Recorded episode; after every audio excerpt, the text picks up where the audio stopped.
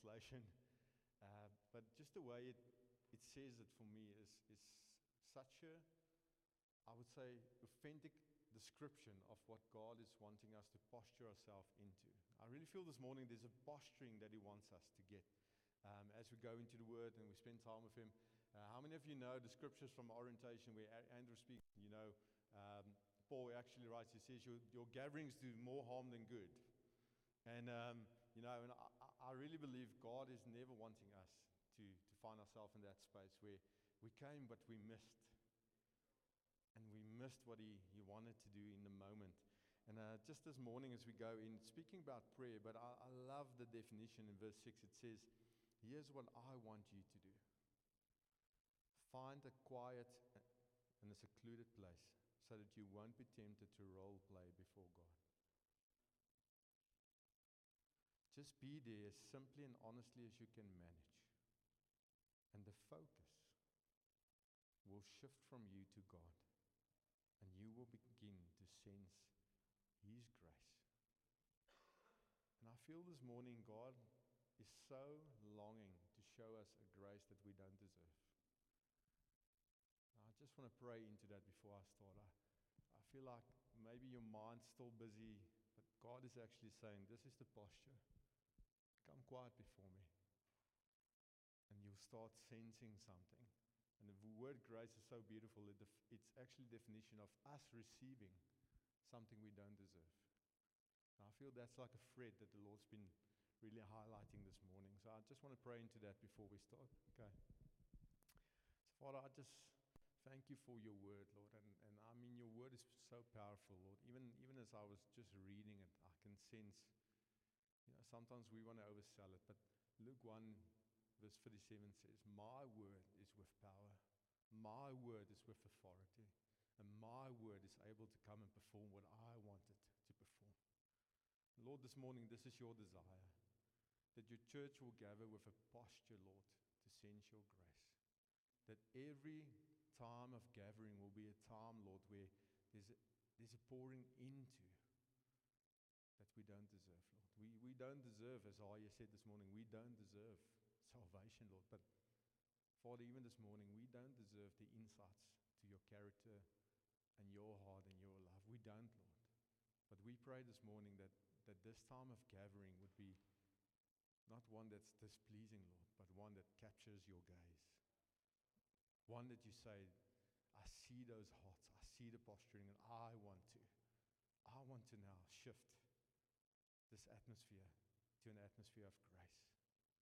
I want to come and impart into your life my wisdom, my love, the way I feel about each and every one of you. I want to come and do it this morning because I love you. Father, thank you that now that the shift will be towards the grace of God and not human wisdom. So thank you for that, Lord. In Jesus' name. Amen. Okay.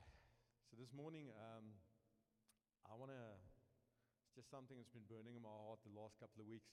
Is uh, if I can give it a title, I would, I would want to put something into you, and it's this thing that you would fight for your posture of encounter that you would fight for the heart's attitude to encounter Him every single opportunity that you have.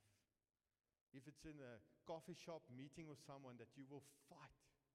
I mean, there's so many, uh, you know, we can say, yeah, it's just fellowship.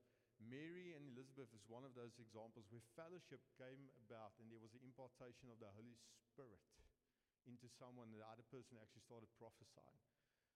Because the posture was one of always always being ready. What if God speaks?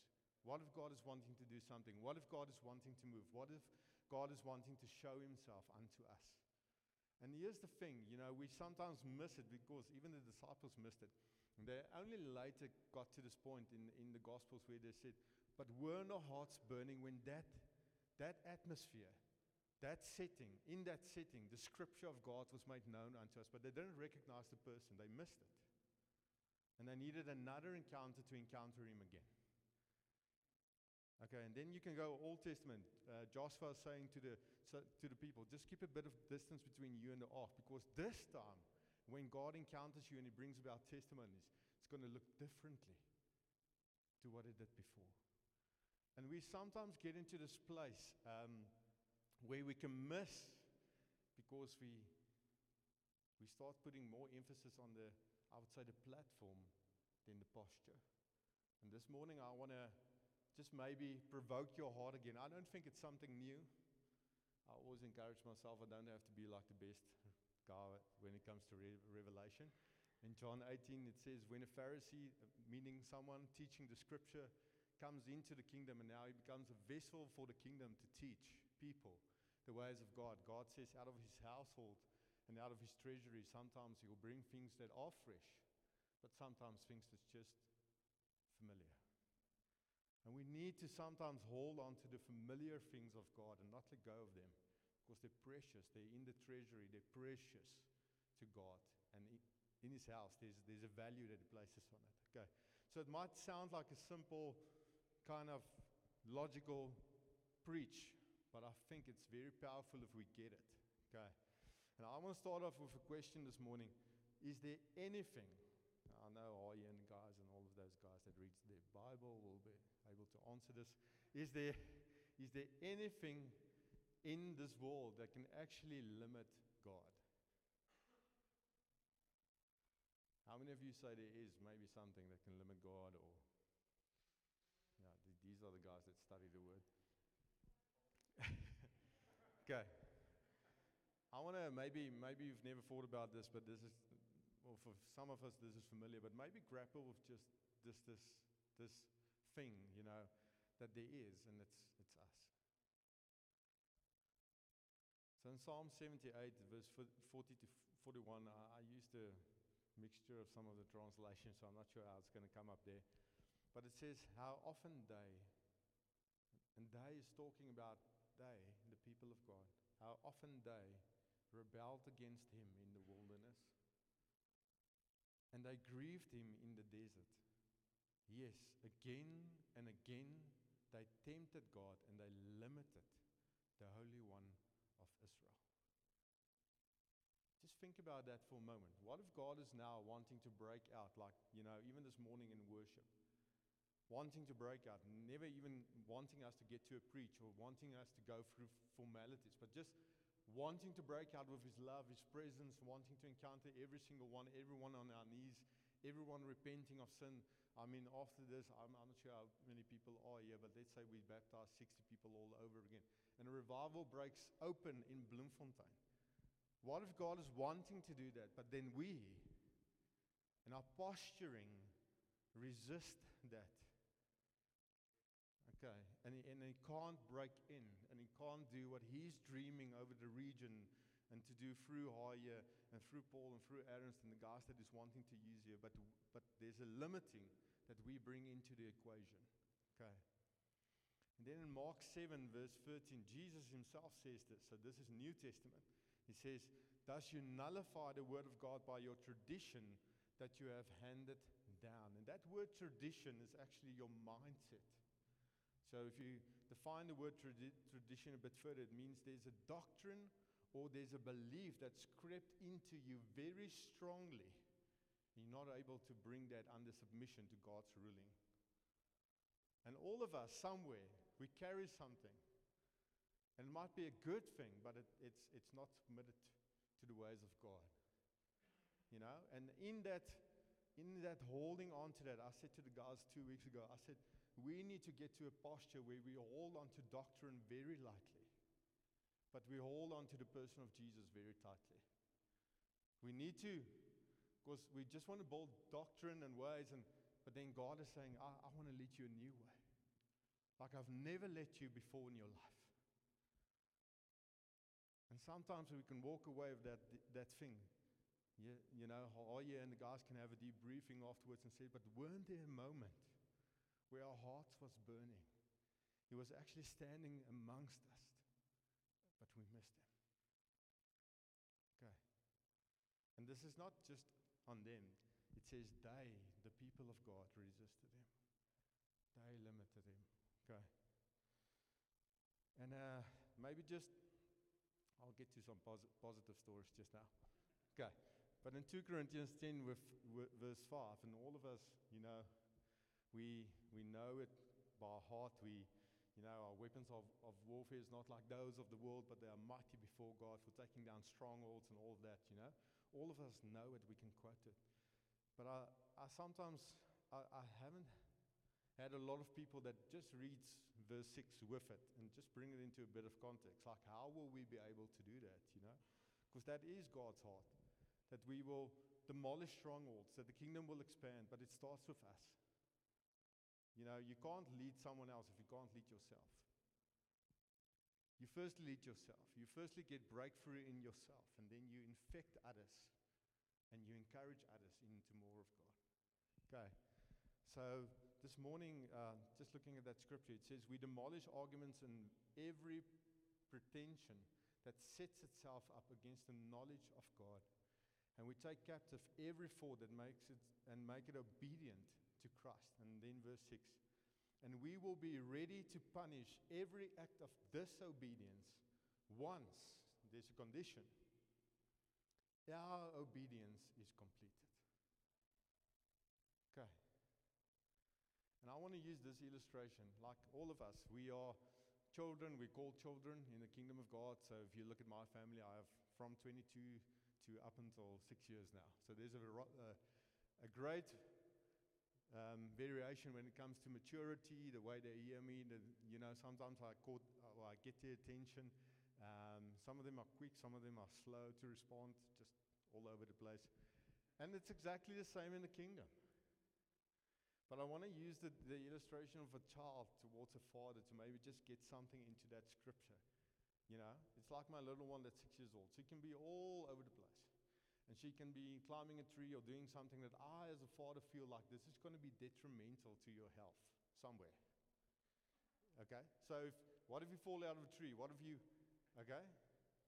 And there's so many things that we, we there's, there's, there's nothing sinful, but it's not, it's not a healthy mindset for the child to have. It could lead to something more devastating. And I feel sometimes like, you know, just to use that illustration, sometimes we do that with God. We, we hang on to a lot of things, you know, things that we think about, things that we hold on to, things that we desire, things that we dream about. But it says it sets itself up against God. Now, maybe just think what does God represent? He represents love, He represents safety, He represents, you know, uh, destiny, He represents a lot of things onto a lot of people. And the moment we hold on to certain things that we want to do, but it doesn't carry his heart, we actually set ourselves up. And we, I want to say, we, we resist all of that from the Father's side. We, is it making sense what I'm trying to explain to you guys? We, it's like a child. I can have dreams for that child. I can, I can just want to love on them in the moment, but they want to come go and climb the tree, but they miss something in that moment. They resist a heart's posturing and desire of the Father just to love and spend time with them in that moment because they want to go and do what they want to do.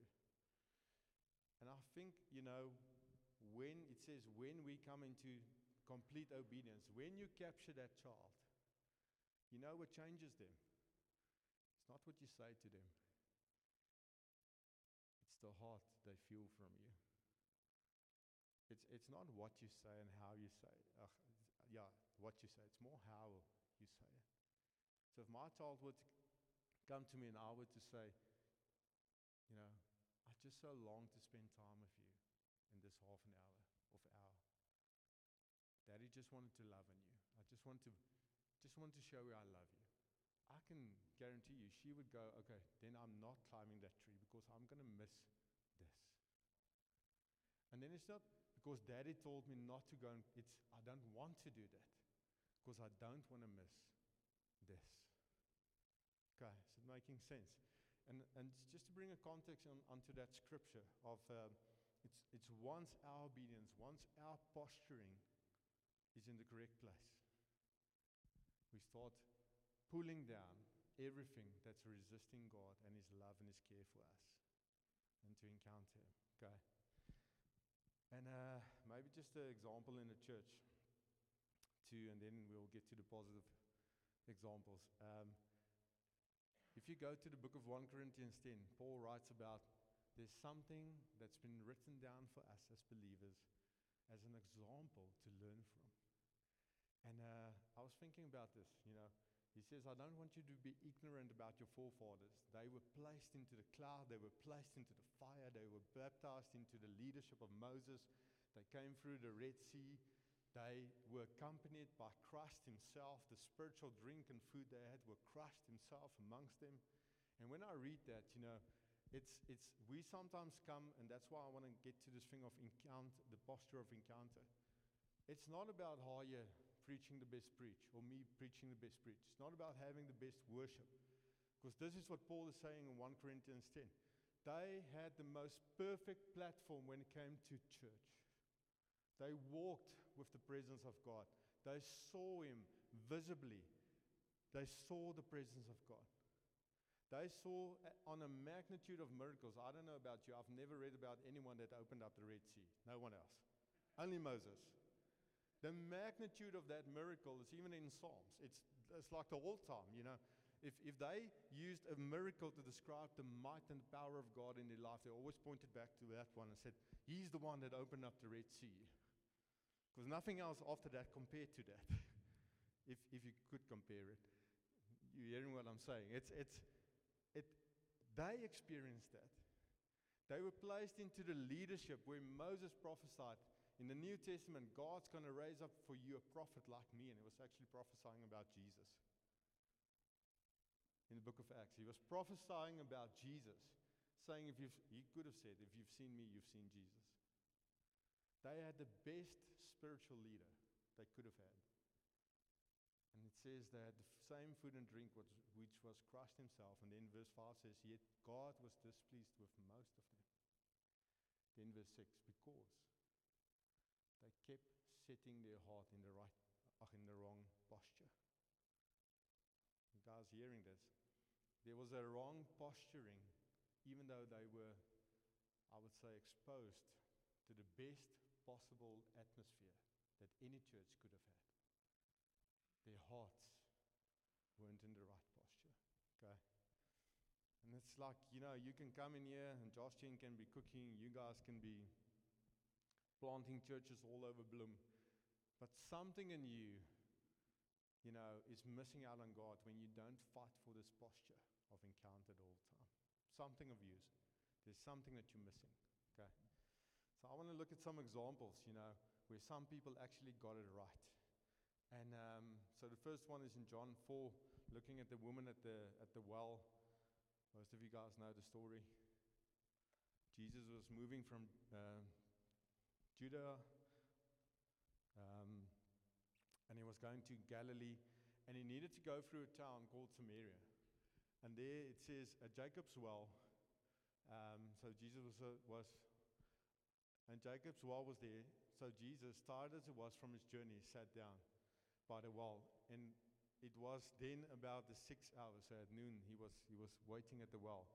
And then it goes on, and says, Presently, when a woman of Samaria came along to draw water, Jesus said to her, Give me a drink. For his disciples had gone into the town to buy food. The Samaritan woman said to him, How is it that you, that you being a Jew, ask me as a Samaritan and a woman for drink? For the Jews have nothing to do with the Samaritans. And Jesus says something very profound. He's actually highlighting the, where she's at in the posturing of her heart. In verse 10, he says, Jesus answered her, If you had only known, if you had recognized, and had recognized God's gift, and who this is saying to you, Give me a drink, you would have asked him instead, and he would have given you living water. I want you guys to see something. She wasn't wrong in saying, You're a Jew, I'm a Samaritan. She, she wasn't wrong in saying that. There was a law in that time where they weren't, um, you know, according to law, that wasn't the right posture to have. That wasn't the conversation to have. That wasn't. So she wasn't wrong in saying it, but something in her heart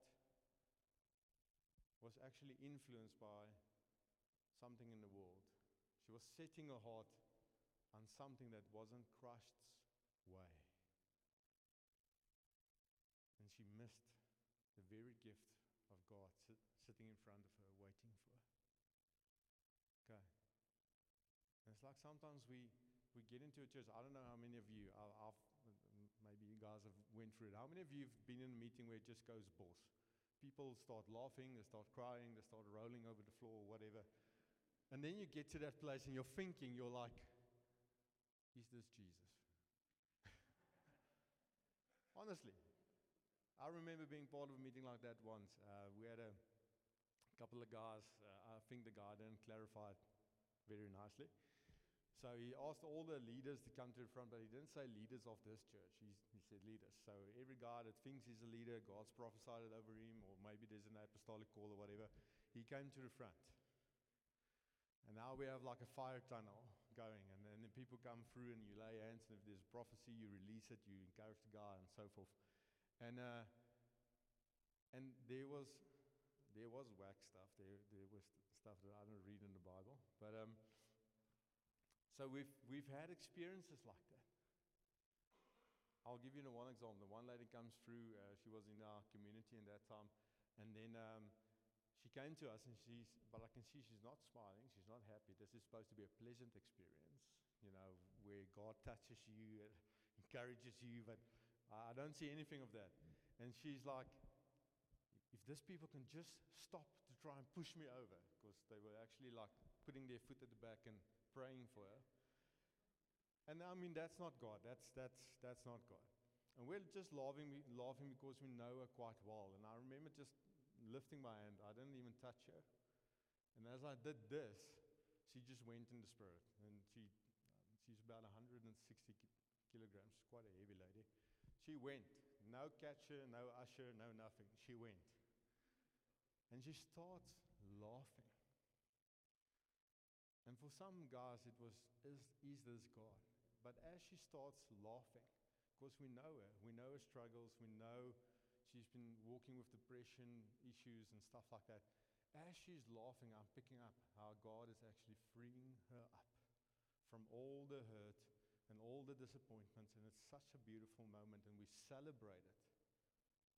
And it's, it's, I could recognize in that moment there's a gift of God that is giving on to this lady she found freedom. And, and uh, amazing stuff after that started happening. And that's the thing, you know, we can sometimes so get stuck into what the world is prescribing or, or mindsets we have or things that we carry that when Jesus is in the room, even this morning, you can come with a mindset, ah, oh, yeah, and then it's just going to do like three songs, and then we're going to get into some guys prophesying, then maybe someone's going to preach, then we're going to go home or whatever. Don't Get stuck in that. Any moment, God can break in and He can do what He wants to do. Any moment, He can come and He can touch your, touch your heart. Any moment, even while you're listening to me, He can, he can be ministering something else to you. He can because He's God. He can do it. And we need to have that posture. You know, when you come to community, don't come there thinking, oh, Paul is just going to teach tonight or whatever. Come there with, with a thing that you know, I'm coming. What if God Himself has a gift for me here tonight? What if He's wanting to give me some living waters? Because you know, we all need it. This story isn't unique from us. It's not, it's, it's not something that we can't associate with. This lady came there because of that time, because she had sin in her life. She couldn't look people in the eye. She was actually isolated. There was something weighing down. And then Jesus, this is such a beautiful part of the story for me even though she didn't go to church, you don't go to a meeting, Jesus shows something of his heart that I'm willing to meet you where you're at. That's where she was at. She couldn't look people in the eye. There was so much shame. You can read the story, most of you know it. She had five men, and even the sixth one isn't her husband. So that kind of like give you, gives you an indication. There was a lot of brokenness in this lady. A lot of, lot of reason, worldly reasons for her not to lift her head and look people in the eye. A lot of accusations. But the beautiful thing is, she did an everyday thing. She didn't go to church. She did an everyday thing. And in the everyday walk of life, walking with disappointment and shame and condemnation, Jesus was waiting for her, ready to set her free. And he encourages it because he says, you know, and I don't know what it is for you, all of us can associate with the story. Jesus said to her, All the drink of this water will be thirsty again. And for some of us, there's things in our life that we go through the motions on a daily basis, but you don't find life. You don't find life. You just maintain. It's even, can I dare to use the example of church? Some of us, we come to church and you get like an infilling, there's a drinking, you get something out of this time. Then by Wednesday, you're dry. Thursday, you're just going through the motion. Friday, you can't wait just for church to come because you just want to fill up again in the Spirit. You just want to fill up in Christ. And even that, if that's part of your journey, you haven't said yes to the gift yet. Because his, his promises, but whoever takes a drink of the water that I will give him will never, and then he goes on and says, No, never be thirsty anymore. Meaning, and he goes on, it says it will be, become like a living well, bubbling up out of you, overflow. Now, I think Jesus is, is, uh, is looking forward to a church that operates not from, not like this lady where it comes, it's like a bucket system. Every Sunday, just give me something, man of God. Just give me something, boss. Just give me something. And then, you know, by Wednesday, I'm dry again. And then next Sunday, it's, no, Jesus is looking for a church that's filled with the Spirit, bubbling up and overflow, so that we can go out onto the, into the streets and into the nations and those that, that's, that's thirsty for something authentic and they can get it from us. That's what Jesus is looking for. Okay. But it comes from a posture. So I want to encourage you guys into that again. The posture of in, encounter. It came from that. Okay. Next one I want to have a look in, uh, look at quickly is in Luke 7. Once again, also a very familiar story where it speaks about a very sinful woman that uh, came to the house of the Pharisee named Simon. Okay. So in verse 36 it says, Now the Pharisee invited Jesus to have dinner with him. He went to the Pharisee's house and he reclined at the table. And a woman in that town that lived a sinful life learned that Jesus was eating at the Pharisee's house. So she came there with an alabaster jar of perfume. And as she stood behind him at his feet, weeping, she began to wet his feet with her tears. Then she wiped them with her hair, kissed them, and poured perfume on them. Now, when the Pharisee who had invited him saw this, he said to himself, If this man were a prophet, he would know who is touching him and what kind of woman she is, that she is a sinner. And then Jesus answered him, Simon, I have something to tell you. Two people owed money to a certain money lender. One owed 500 denarii and the other 50. Neither of them had the money to pay him back. Forgave the debt of both. Now, which one would love him more? Just maybe some things I want to pull out from that story is Pharisees in that time knew, they studied the ways of God. They knew the ways of God. They, okay, so, so I, I mean, if you read this, even in us, that's a church, Acts 2 42 to 40, 47, this, this fits into what we do. We open up our house, we invite people in, and we have dinner. It fits into the, the very, I would say, DNA of what we're about. Okay? So you see this guy actually applying the ways of God, and then Jesus walks in and is missing him completely. Completely. It's a scary thought. it's a scary thought of knowing the ways but losing the posture. Nowhere in the story, this, this, this is very intriguing to me. Nowhere in that story does anyone walk up to that lady and say, There's Jesus. But she came with a posture. She came with a jar of perfume, and we might say, Ah, it's just a jar of perfume.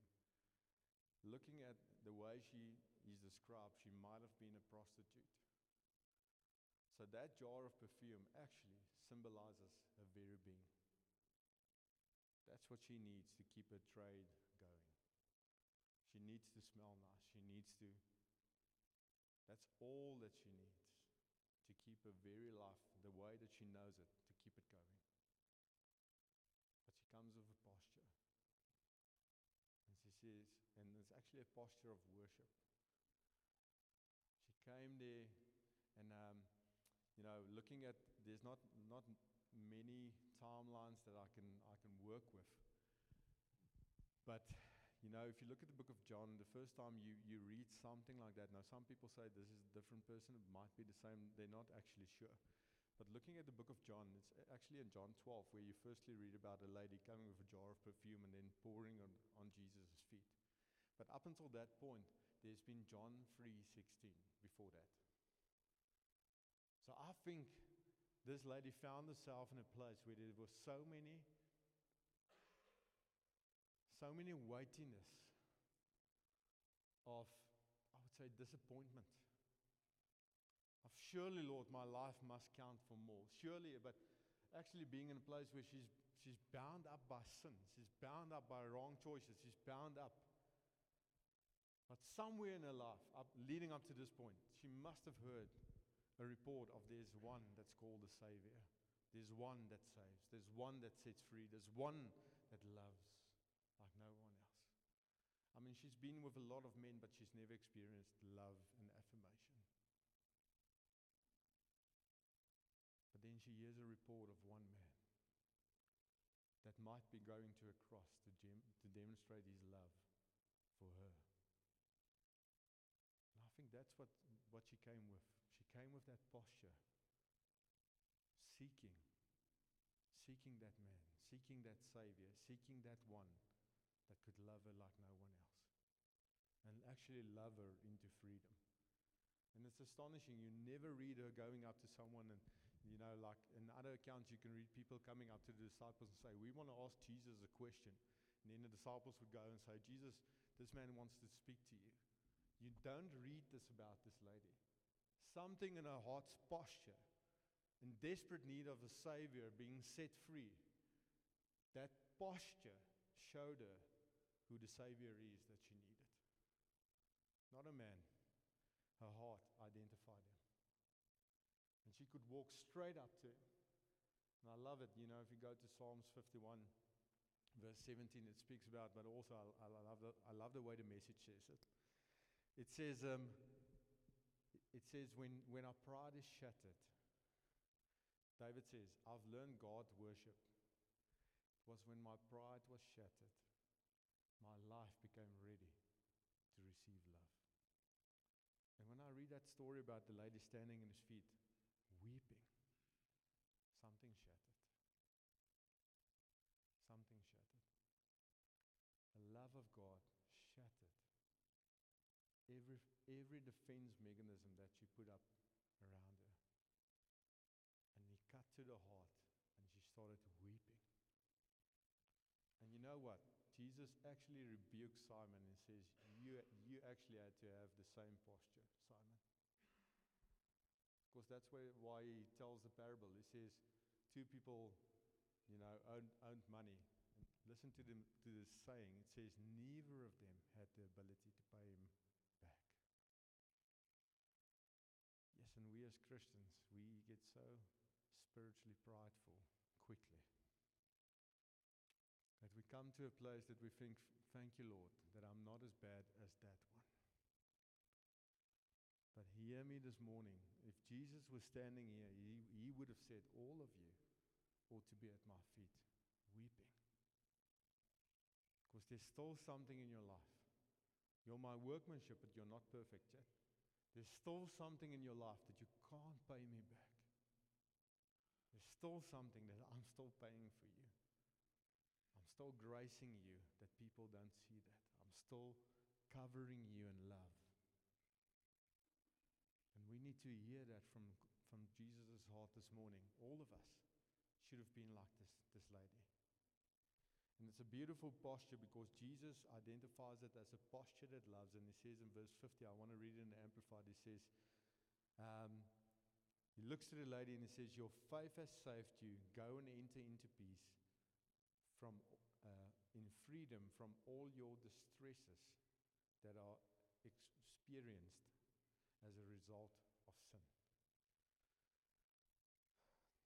Just want to have a look at the time quickly.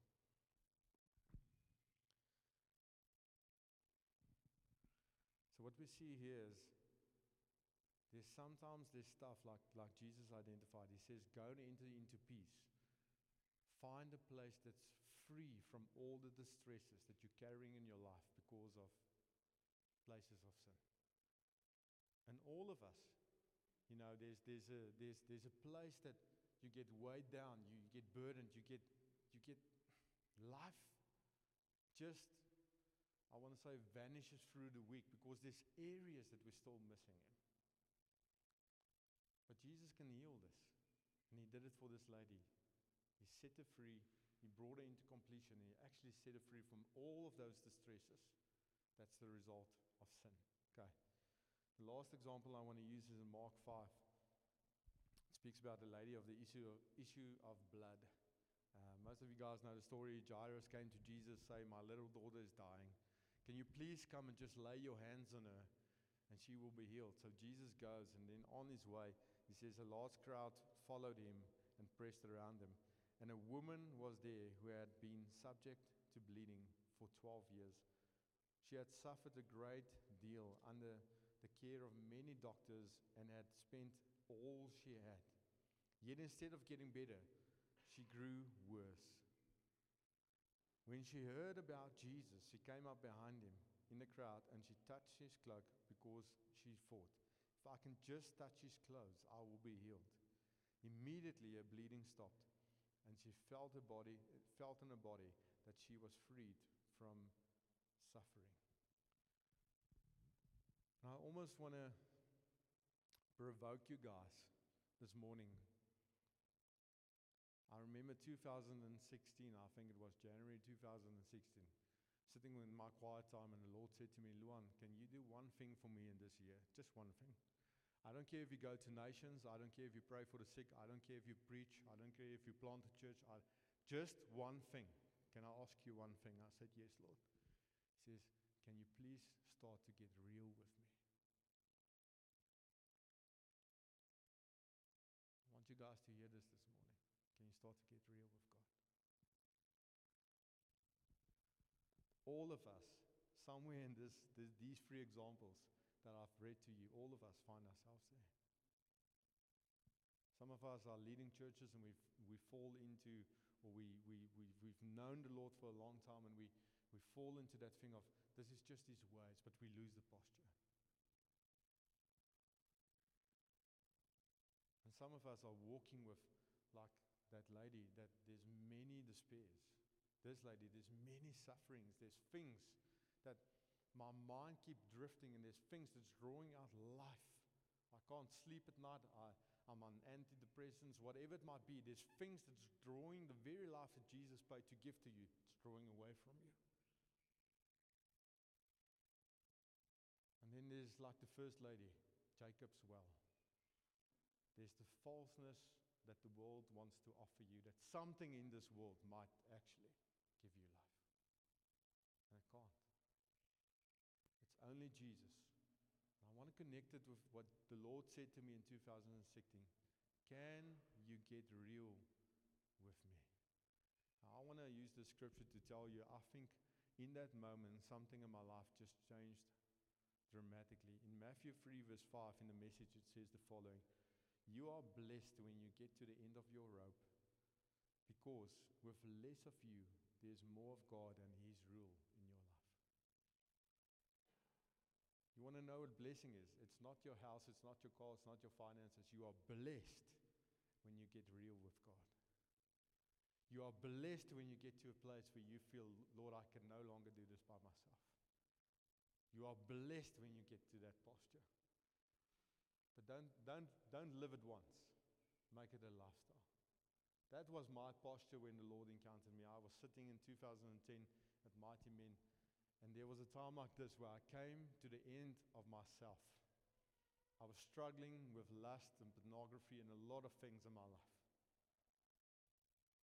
And I knew that people thought I was an okayish person. I went to church, I looked the part, I everything, but I know in my heart I was fraught. I, I knew it. And I knew this was a battle that I was fighting for about two to three years. And I never, never got breakthrough. And I remember sitting, it was a Friday night, uh, it was before Angus Buchan stepped out. No one preached anything. Um, what's his name? Um, is it Peter Niemann? Ach, nie Peter. What? What? Joe Niemann. Maybe his family, I don't know. Um, that's your family. Joe Niemann was stepping out of his guitar and uh, he was just tuning it. And there was a time where the Spirit of God just sparked in. I, I know now it's the Spirit of God. I had no idea what was happening in my life. I was sitting there and it just came, it was almost like the Lord arrested me in that moment and he said to me, Luaan, how long do you want to try breaking through on your own? And I said, Lord, I, I don't know, I, I can keep on going. And then he asked me this question How's it working for you? I said, No, it's been three years. And then the Lord came to me and he said to me, Can you give me a go? Can you give me a try? Let's see what I can do if you totally surrender into my arms. Guys, there was no one preaching. No one. I went there. I actually, Omri knows about this. Six months before Mighty Men, I, I put it, the date in my diary. I was still leading a practice. I had my own practice in that time. And I said, Come with me. That time, I'm going with a posture to encounter Jesus. I was totally unsaved. But I made a date and I decided in myself, I've been fighting a battle for three years. I'm not getting victory. Someone somewhere in my upbringing has told me about someone that can actually save me. And maybe I've never given him a go. Maybe I've never tried him. Maybe I've never said yes to that. But that day, come what may, I'm going with a posture to say yes to that person. And I went, I was forever changed. That was my story of coming to the end of myself. And then the Lord started. And He brought more of Himself, more of His love, more of His freedom, and the plans He had for me into my life. And this morning, um, going to end with this scripture, and then I want to ask you guys not to respond to me, but to respond to Jesus. In Revelation 3, verse 20, it says, Behold, I stand at the door and I knock. If anyone hears, if anyone listens, if anyone, you see the desperation of Jesus. If there's anyone that can hear me this morning, and you open the door, I will come in and I will eat with you, and you with me. And one of the translations will, says, I will come in and I will restore you to what I've dreamed over you. And I feel this morning can we be honest with God? If maybe you've fallen into a place where you're going through the motions, but you're missing Him, you're missing that posture. Grace is there this morning. That's how we started. Will shift to Him, and He will start empowering you to do it better. He'll give you something you don't deserve. He'll do it, not you. 2010, I couldn't do it, but he could. He could do it. I feel this morning, I'm not going to ask you to raise a hand or stand up. Maybe Paul, if you want to grab the guitar so long, it would be amazing. Um, something that stood out to me in all of the stories is the lady at the well, she left something at the feet of Jesus. The lady in Luke 7, she came and she found herself at, in exactly the same posture. at the feet of Jesus. And then the woman with the issue of blood, it says in the one translation, the hem of his garment, she went once again very low. And she found herself at the feet of Jesus. And I feel this morning if, you know, if anyone hears me, if anyone heeds me, if anyone, I will come in and I'll restore that area for you. Because Jesus did it in all three of those stories. And I want to invite you this morning, if you can, if, if your joint allows it. and even if you want to come do it here in front, but I want to invite you, if God, if you hear him this morning, listen to Hebrews 4. Today, if you hear the voice of God, don't harden your heart. Don't harden your heart. God is wanting to restore something in your life. If you're here this morning, you're struggling with lust or pornography, don't harden your heart. He knows about it, He wants to restore it. If you're here this morning and maybe you're struggling with uh, areas of unforgiveness towards people, don't harden your heart. He, he wants to show you that, that He's the ultimate, he's, he's the one that forgives. If you're here this morning and maybe there's all of these examples I've used, you know you're maybe like that woman that, man, I'm getting something today, but I'm running dry in the week.